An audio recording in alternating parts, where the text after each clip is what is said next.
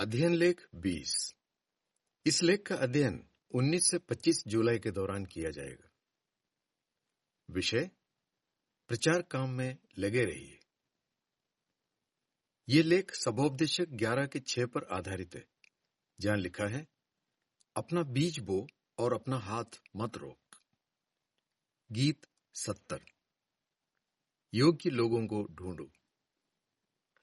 लेख की एक झलक। जब लोग हमें घर पर नहीं मिलते या हमारा संदेश नहीं सुनते, तब भी हमें हिम्मत नहीं हारनी चाहिए और प्रचार करते रहना चाहिए। ऐसा हम कैसे कर सकते हैं? इस लेख में कुछ सुझाव बताए गए हैं। पैराग्राफ एक, सवाल। यीशु ने अपने चेलों के लिए क्या मिसाल रखी? जब यीशु धरती पर था तो वो प्रचार काम में लगा रहा। उसे उम्मीद थी कि लोग कभी ना कभी उसकी ज़रूर सुनेंगे। वो चाहता था कि उसके चेले भी प्रचार काम में लगे रहें। यीशु के साथ रहते वक्त चेलों ने ज़ोर शोर से प्रचार किया। लेकिन जब यीशु को गिरफ़्तार कर लिया गया और उसे मार डाला गया तो उनका जोश कम हो गया। फिर जब यीशु ज़िंदा हुआ तो उसने चेलों को प्रचार करते रहने का बढ़ावा दिया। उसके स्वर्ग जाने के बाद उन्होंने इतने ज़ोर शोर से प्रचार किया कि उनके दुश्मनों ने कहा देखो, तुमने सारे यरूशलेम को अपनी शिक्षाओं से भर दिया है। प्रेषितों, पाँच का अट्ठाईस। पैराग्राफ एक से संबंधित तस्वीर का शीर्षक। यीशु के स्वर्ग जाने के बाद उसके चेले यरूशलेम और दूसरी जगहों में जोश से प्रचार करते हैं। पैराग्राफ दो। सवाल? हम क्यों कह सकते हैं कि यहोवा प्रचार काम पर आशीष दे रहा है? पहली सदी में प्रचार काम यीशु की निगरानी में हुआ और यहोवा ने उस काम पर आशीष दी। ईसवी सन तैतीस के पिंतिकुस के दिन करीब तीन हज़ार लोगों ने बपतिस्मा लिया। यह गिनती तेज़ी से बढ़ती गई। यीशु ने भविष्यवाणी की थी कि आखिरी दिनों में और भी बड़ी तादाद में लोग सच्चाई अपनाएँगे। पैराग्राफ तीन और चार। सवाल क, कुछ इलाकों में प्रचार करना क्यों मुश्किल होता है? ख हम इस लेख में क्या चर्चा करेंगे? कुछ देशों में प्रचार करना आसान होता है, क्योंकि वहाँ बहुत से लोग बाइबल के बारे में सीखना चाहते हैं। कभी कभार इतने लोग सीखना चाहते हैं कि अध्ययन कराने वाले कम पड़ जाते हैं। लेकिन कुछ देशों में प्रचार करना आसान नहीं होता, क्योंकि लोग घर पर ही नहीं मिलते, और जो मिलते हैं वो हमारा संदेश नहीं सुनना चाहते। अगर आपके इलाके में लोग आपकी नहीं सुनते तो आप क्या कर सकते हैं? इस लेख में हम जानेंगे कि कुछ भाई बहनों ने कौन से तरीके अपनाए, जिससे वो बहुत से लोगों तक पहुँच पाए। हम ये भी चर्चा करेंगे कि हमें प्रचार में क्यों लगे रहना चाहिए, फिर चाहे लोग हमारी सुने या ना सुने। जब लोग घर पर ना मिले, तब भी लगे रहिए। पैराग्राफ पाँच। सवाल, कुछ भाई बहनों के लिए प्रचार करना क्यों मुश्किल होता जा रहा है? आजकल लोगों से मिलना मुश्किल होता जा रहा है। कुछ लोग बड़ी बड़ी बिल्डिंग में रहते हैं। अगर वहाँ रहने वालों से हमारी जान पहचान ना हो तो गार्ड हमें अंदर नहीं जाने देते। कुछ इलाकों में हम लोगों के घर तो जा पाते हैं, लेकिन वो घर पर नहीं मिलते। कुछ प्रचारक ऐसे इलाकों में प्रचार करते हैं, जहाँ बहुत कम लोग रहते हैं। सिर्फ़ एक व्यक्ति से मिलने के लिए वो बहुत दूर तक सफ़र करते हैं। लेकिन जब वो वहाँ पहुँचते हैं तो उन्हें वो नहीं मिलता। अगर हम ऐसे इलाकों में प्रचार करते हैं तो हमें निराश नहीं होना चाहिए। हमें ज़्यादा से ज़्यादा लोगों तक पहुँचने की कोशिश करते रहना चाहिए। पैराग्राफ छ सवाल, कुछ भाई बहनों के लिए प्रचार करना क्यों मुश्किल होता जा रहा है? यीशु ने कहा था कि हमारा काम मछुआरे की काम की तरह है। कई दिनों तक मेहनत करने के बाद भी कई बार मछुआरा एक भी मछली नहीं पकड़ पाता। लेकिन फिर भी वो हार नहीं मानता। वो मछली पकड़ने का दूसरा तरीका अपनाता है। किसी और समय पर जाता है या दूसरी जगह जाकर मछली पकड़ता है। प्रचार काम में भी हमें कुछ ऐसा ही करना चाहिए, ताकि हम ज़्यादा से ज़्यादा लोगों को प्रचार कर सकें। आइए इसके कुछ सुझावों पर ध्यान दें। पैराग्राफ सात। सवाल, हमें किसी और समय पर प्रचार क्यों करना चाहिए? हमें किसी और समय पर लोगों से मिलने की कोशिश करनी चाहिए। इसकी एक वजह है कि लोग कभी ना कभी घर पर ज़रूर मिलेंगे। कुछ भाई बहन दोपहर या शाम को प्रचार करते हैं। उन्होंने गौर किया है कि उस वक्त ज़्यादातर लोग घर पर मिलते हैं और फुर्सत में होते हैं। इसलिए वो आराम से उनकी बात सुनते हैं। हम डेविड नाम के प्राचीन का भी तरीका अपना सकते हैं। कुछ देर घर घर प्रचार करने के बाद वो और उसका साथी दोबारा उन घरों में जाते हैं जो पहले बंद थे। उसने देखा है कि वापस जाने से घर पर कोई ना कोई ज़रूर मिलता है। फुटनोट, इस लेख में दिए सुझावों को अपनाते वक्त प्रचारकों को अपने देश के डेटा सुरक्षा नियमों का भी ध्यान रखना चाहिए। फुटनोट समाप्त। पैराग्राफ आठ।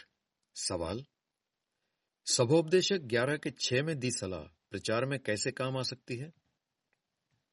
इस लेख की मुख्य आयत में हमने सीखा कि हमें हार नहीं मानना है। हमें लोगों को ढूंढते रहना है और प्रचार करते रहना है।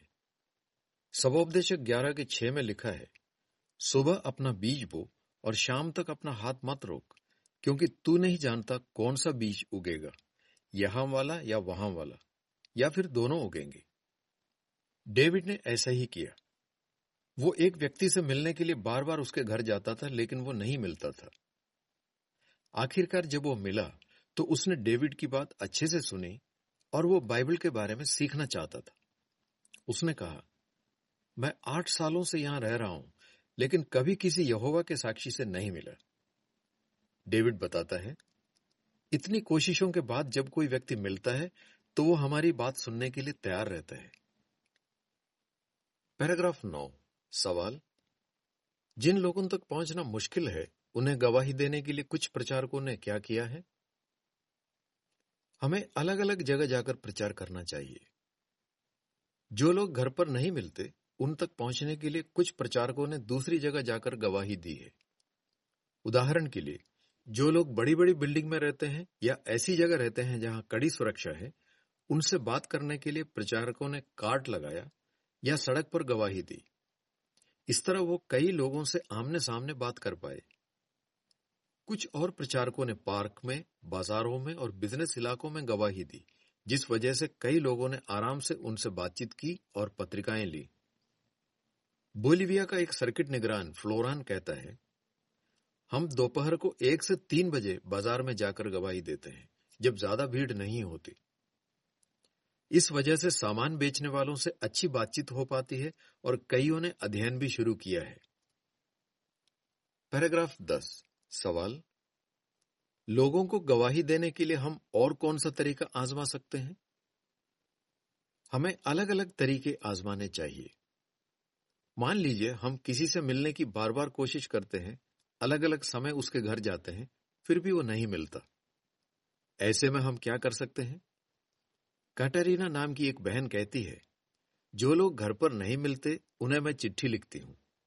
मैं उसमें वो सारी बातें लिखती हूँ जो मैं उनसे मिलकर कहती। बहन से हम सीखते हैं कि लोगों को गवाही देने के लिए हमें हर तरीका आजमाना चाहिए। पैराग्राफ सात से दस से संबंधित तस्वीर के बारे में। एक पति पत्नी ऐसे इलाके में प्रचार कर रहे हैं जहाँ ज़्यादातर लोग घर पर नहीं मिलते। पहले घर का आदमी काम पर है, दूसरे घर की महिला डॉक्टर के पास गई है, तीसरे घर की महिला खरीदारी कर रही है। पति पत्नी पहले घर के आदमी से मिलने शाम को जाते हैं। वे दूसरे घर की महिला से अस्पताल के पास सरेआम गवाही देते वक्त मिलते हैं और तीसरे घर की महिला से फ़ोन पर बात करते हैं। चित्र शीर्षक, जब लोग घर पर नहीं मिलते तो हमें अलग अलग समय पर या दूसरी जगह जाकर प्रचार करना चाहिए या फिर कोई और तरीका अपनाना चाहिए। जब लोग ना सुने, तब भी लगे रहिए। पैराग्राफ 11 सवाल, कुछ लोग हमारी बात क्यों नहीं सुनते? दुनिया में इतनी दुख तकलीफें देखकर कुछ लोगों का परमेश्वर से विश्वास उठ गया है। कुछ लोग बाइबल के बारे में नहीं जानना चाहते, क्योंकि वो देखते हैं कि जो धर्मगुरु बाइबल से सिखाने का दावा करते हैं, वो खुद गलत काम कर रहे हैं। कुछ लोग अपने घर परिवार, नौकरी और दूसरी चिंताओं में उलझे हुए हैं। उन्हें नहीं लगता कि बाइबल से उन्हें कोई मदद मिल सकती है। इन वजहों से शायद लोग हमारी ना सुने। ऐसे में हम खुशी खुशी प्रचार कैसे करते रह सकते हैं? पैराग्राफ 12 सवाल, प्रचार करते वक्त हम फिलिपियों दो के चार में दी सलाह कैसे मान सकते हैं? हमें लोगों की सच में परवाह करनी चाहिए। कुछ लोग शुरू शुरू में हमारी बात नहीं सुनना चाहते, लेकिन जब उन्होंने देखा कि हम उनकी परवाह करते हैं तो उन्होंने हमारी बात ध्यान से सुनी। लोग अक्सर हमारे चेहरे से भांप लेते हैं कि हमें उनकी परवाह है या नहीं। फिलिपियों दो के चार में लिखा है, हर एक सिर्फ़ अपने भले की फ़िक्र में ना रहे, बल्कि दूसरे के भले की भी फ़िक्र करे। डेविड, जिसका पहले ज़िक्र किया गया था, बताता है, जब कोई कहता है कि वो हमारी बात नहीं सुनना चाहता तो हम अपनी बाइबल और पत्रिकाएँ बैग में रख देते हैं और जानने की कोशिश करते हैं कि वो ऐसा क्यों कह रहा है। लोगों को अक्सर ये याद नहीं रहता कि हमने क्या बात की। लेकिन ये याद रहता है कि हमें उनकी बात सुनने में कितनी दिलचस्पी थी। इसलिए जब हम लोगों से मिलते हैं तो चाहे वो हमारा संदेश सुने या ना सुने, हमें उनके साथ अच्छा व्यवहार करना चाहिए। पैराग्राफ तेरह। सवाल? हमें लोगों से किन विषयों पर बात करनी चाहिए ताकि वो हमारी सुने? हमें लोगों की ज़रूरत हालात और दिलचस्पी के मुताबिक बात करनी चाहिए। मान लीजिए हम एक घर में जाते हैं और हमें कुछ खिलौने पड़े दिखते हैं। इसका मतलब है कि घर में बच्चे हैं। उस घर में शायद माता पिता को बच्चों की परवरिश के बारे में बात करने में दिलचस्पी हो, या वो जानना चाहें कि उनका परिवार कैसे खुश रह सकता है। अगर किसी घर के बाहर कैमरे लगे हैं तो उस घर में हम बढ़ते अपराध और सुरक्षा के बारे में बात कर सकते हैं। हम बता सकते हैं कि बहुत जल्द अपराध खत्म हो जाएँगे। हर बार जब हम लोगों से उन विषयों के बारे में बात करते हैं जिनमें उन्हें दिलचस्पी है तो हम उन्हें समझा सकते हैं कि बाइबल की सलाह उनके लिए फ़ायदेमंद है। कैटरीना, जिसका पहले ज़िक्र किया गया था, इस बात को हमेशा याद रखती है कि बाइबल ने उसकी ज़िंदगी बदल दी। इसलिए जब वो प्रचार में लोगों से बात करती है तो पूरे यकीन के साथ गवाही दे पाती है और लोग भी उसकी सुनते हैं। पैराग्राफ चौदह, सवाल। नीति वचन सत्ताईस के सत्रह के मुताबिक प्रचार में भाई बहन एक दूसरे की मदद करने के लिए क्या कर सकते हैं? हमें दूसरों की मदद लेनी चाहिए। पहली सदी में तिमथियुस ने पौलुस से प्रचार करना सीखा। उसे यह भी बढ़ावा दिया गया कि वो दूसरों को इसी तरह प्रचार करना सिखाए। तिमथियुस की तरह हमें भी अपनी मंडली में अनुभवी प्रचारकों से सीखना चाहिए। नीति वचन सत्ताईस के सत्रह में लिखा है, जैसे लोहा लोहे को तेज करता है, वैसे ही एक दोस्त दूसरे दोस्त को निखारता है। शॉन नाम के एक पैनियर भाई ने ऐसा ही किया। वो कुछ समय के लिए एक दूर दराज इलाके में प्रचार करने गया था। लेकिन वहाँ ज़्यादातर लोग सुनते नहीं थे, क्योंकि वो अपने ही धर्म से खुश थे। ऐसे में वो प्रचार काम के लिए अपनी खुशी कैसे बनाए रख पाया? वो कहता है मैं कोशिश करता था कि कोई ना कोई प्रचारक मेरे साथ आए। फिर जब हम एक घर से दूसरे घर जाते थे तो हम आपस में बात करते थे कि पिछले घर में उस व्यक्ति ने क्या कहा और हमने क्या जवाब दिया। अगर अगले घर में एक व्यक्ति ऐसे ही बात करे तो हम उसे अपनी बात और अच्छी तरह कैसे समझा सकते हैं? इस तरह हम एक दूसरे का हुनर बढ़ा पाए। पैराग्राफ पंद्रह। सवाल? जब हम प्रचार में जाते हैं तो हमें प्रार्थना क्यों करनी चाहिए? हमें यहोवा से मदद के लिए प्रार्थना करनी चाहिए। हर बार जब हम प्रचार में जाते हैं तो हमें यहोवा से मदद मांगनी चाहिए। उसकी पवित्र शक्ति के बिना हम कुछ नहीं कर पाएँगे। हमें उसे साफ़ साफ़ बताना चाहिए कि हमारी इच्छा क्या है। उदाहरण के लिए, हम प्रार्थना कर सकते हैं कि वो हमें ऐसे व्यक्ति से मिलवाए, जो उसके बारे में सुनना चाहता है और सीखना चाहता है। फिर जैसे हमने प्रार्थना की है, हमें उसके मुताबिक काम करना चाहिए। यानी हम जिससे भी मिलते हैं, हमें उसे गवाही देनी चाहिए। पैराग्राफ 16 सवाल, अच्छे से प्रचार करने के लिए निजी अध्ययन करना क्यों ज़रूरी है? हमें निजी अध्ययन के लिए समय निकालना चाहिए। बाइबल में लिखा है परख कर खुद के लिए मालूम करते रहो कि परमेश्वर की भली और उसे भाने वाली और उसकी परिपूर्ण इच्छा क्या है। रोमियो बारह का दो। जितना ज़्यादा हमें यकीन होगा कि यही सच्चाई है, उतने यकीन के साथ हम प्रचार कर पाएँगे। कैटरीना, जिसका पहले ज़िक्र किया गया था, कहती है, कुछ समय पहले मुझे लगा कि बाइबल की कुछ शिक्षाओं के बारे में मुझे अपना विश्वास मज़बूत करना चाहिए।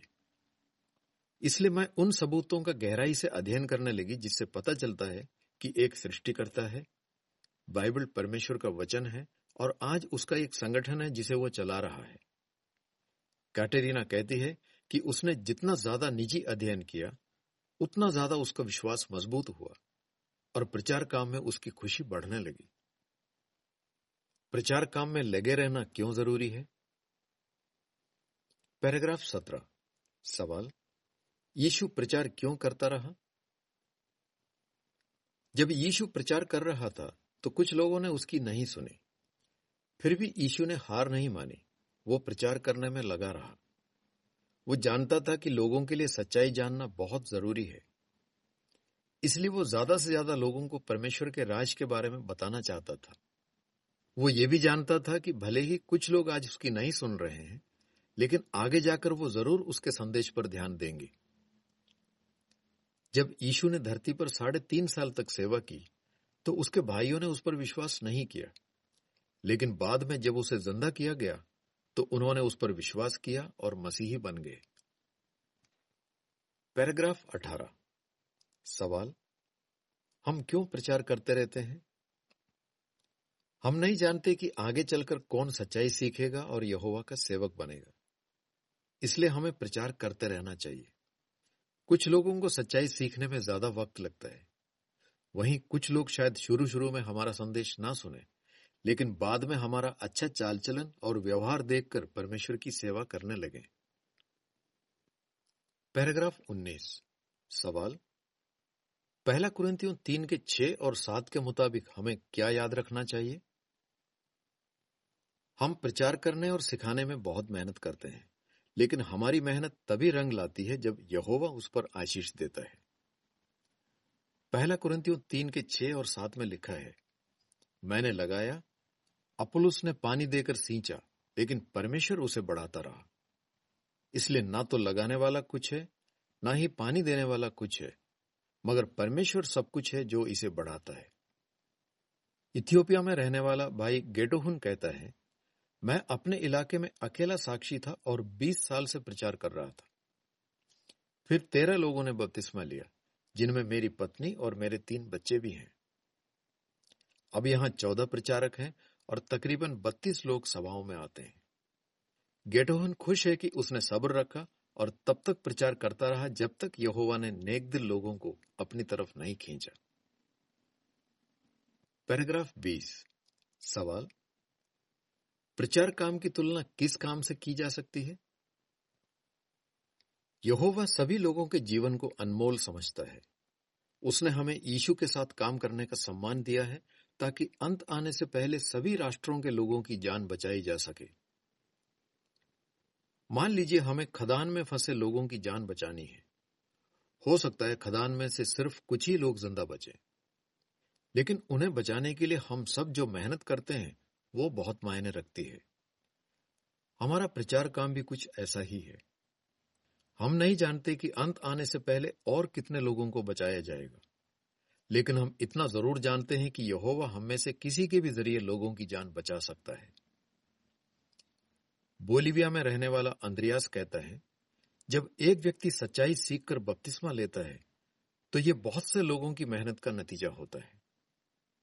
हमें भी ऐसी ही सोच रखनी चाहिए और प्रचार करते रहना चाहिए।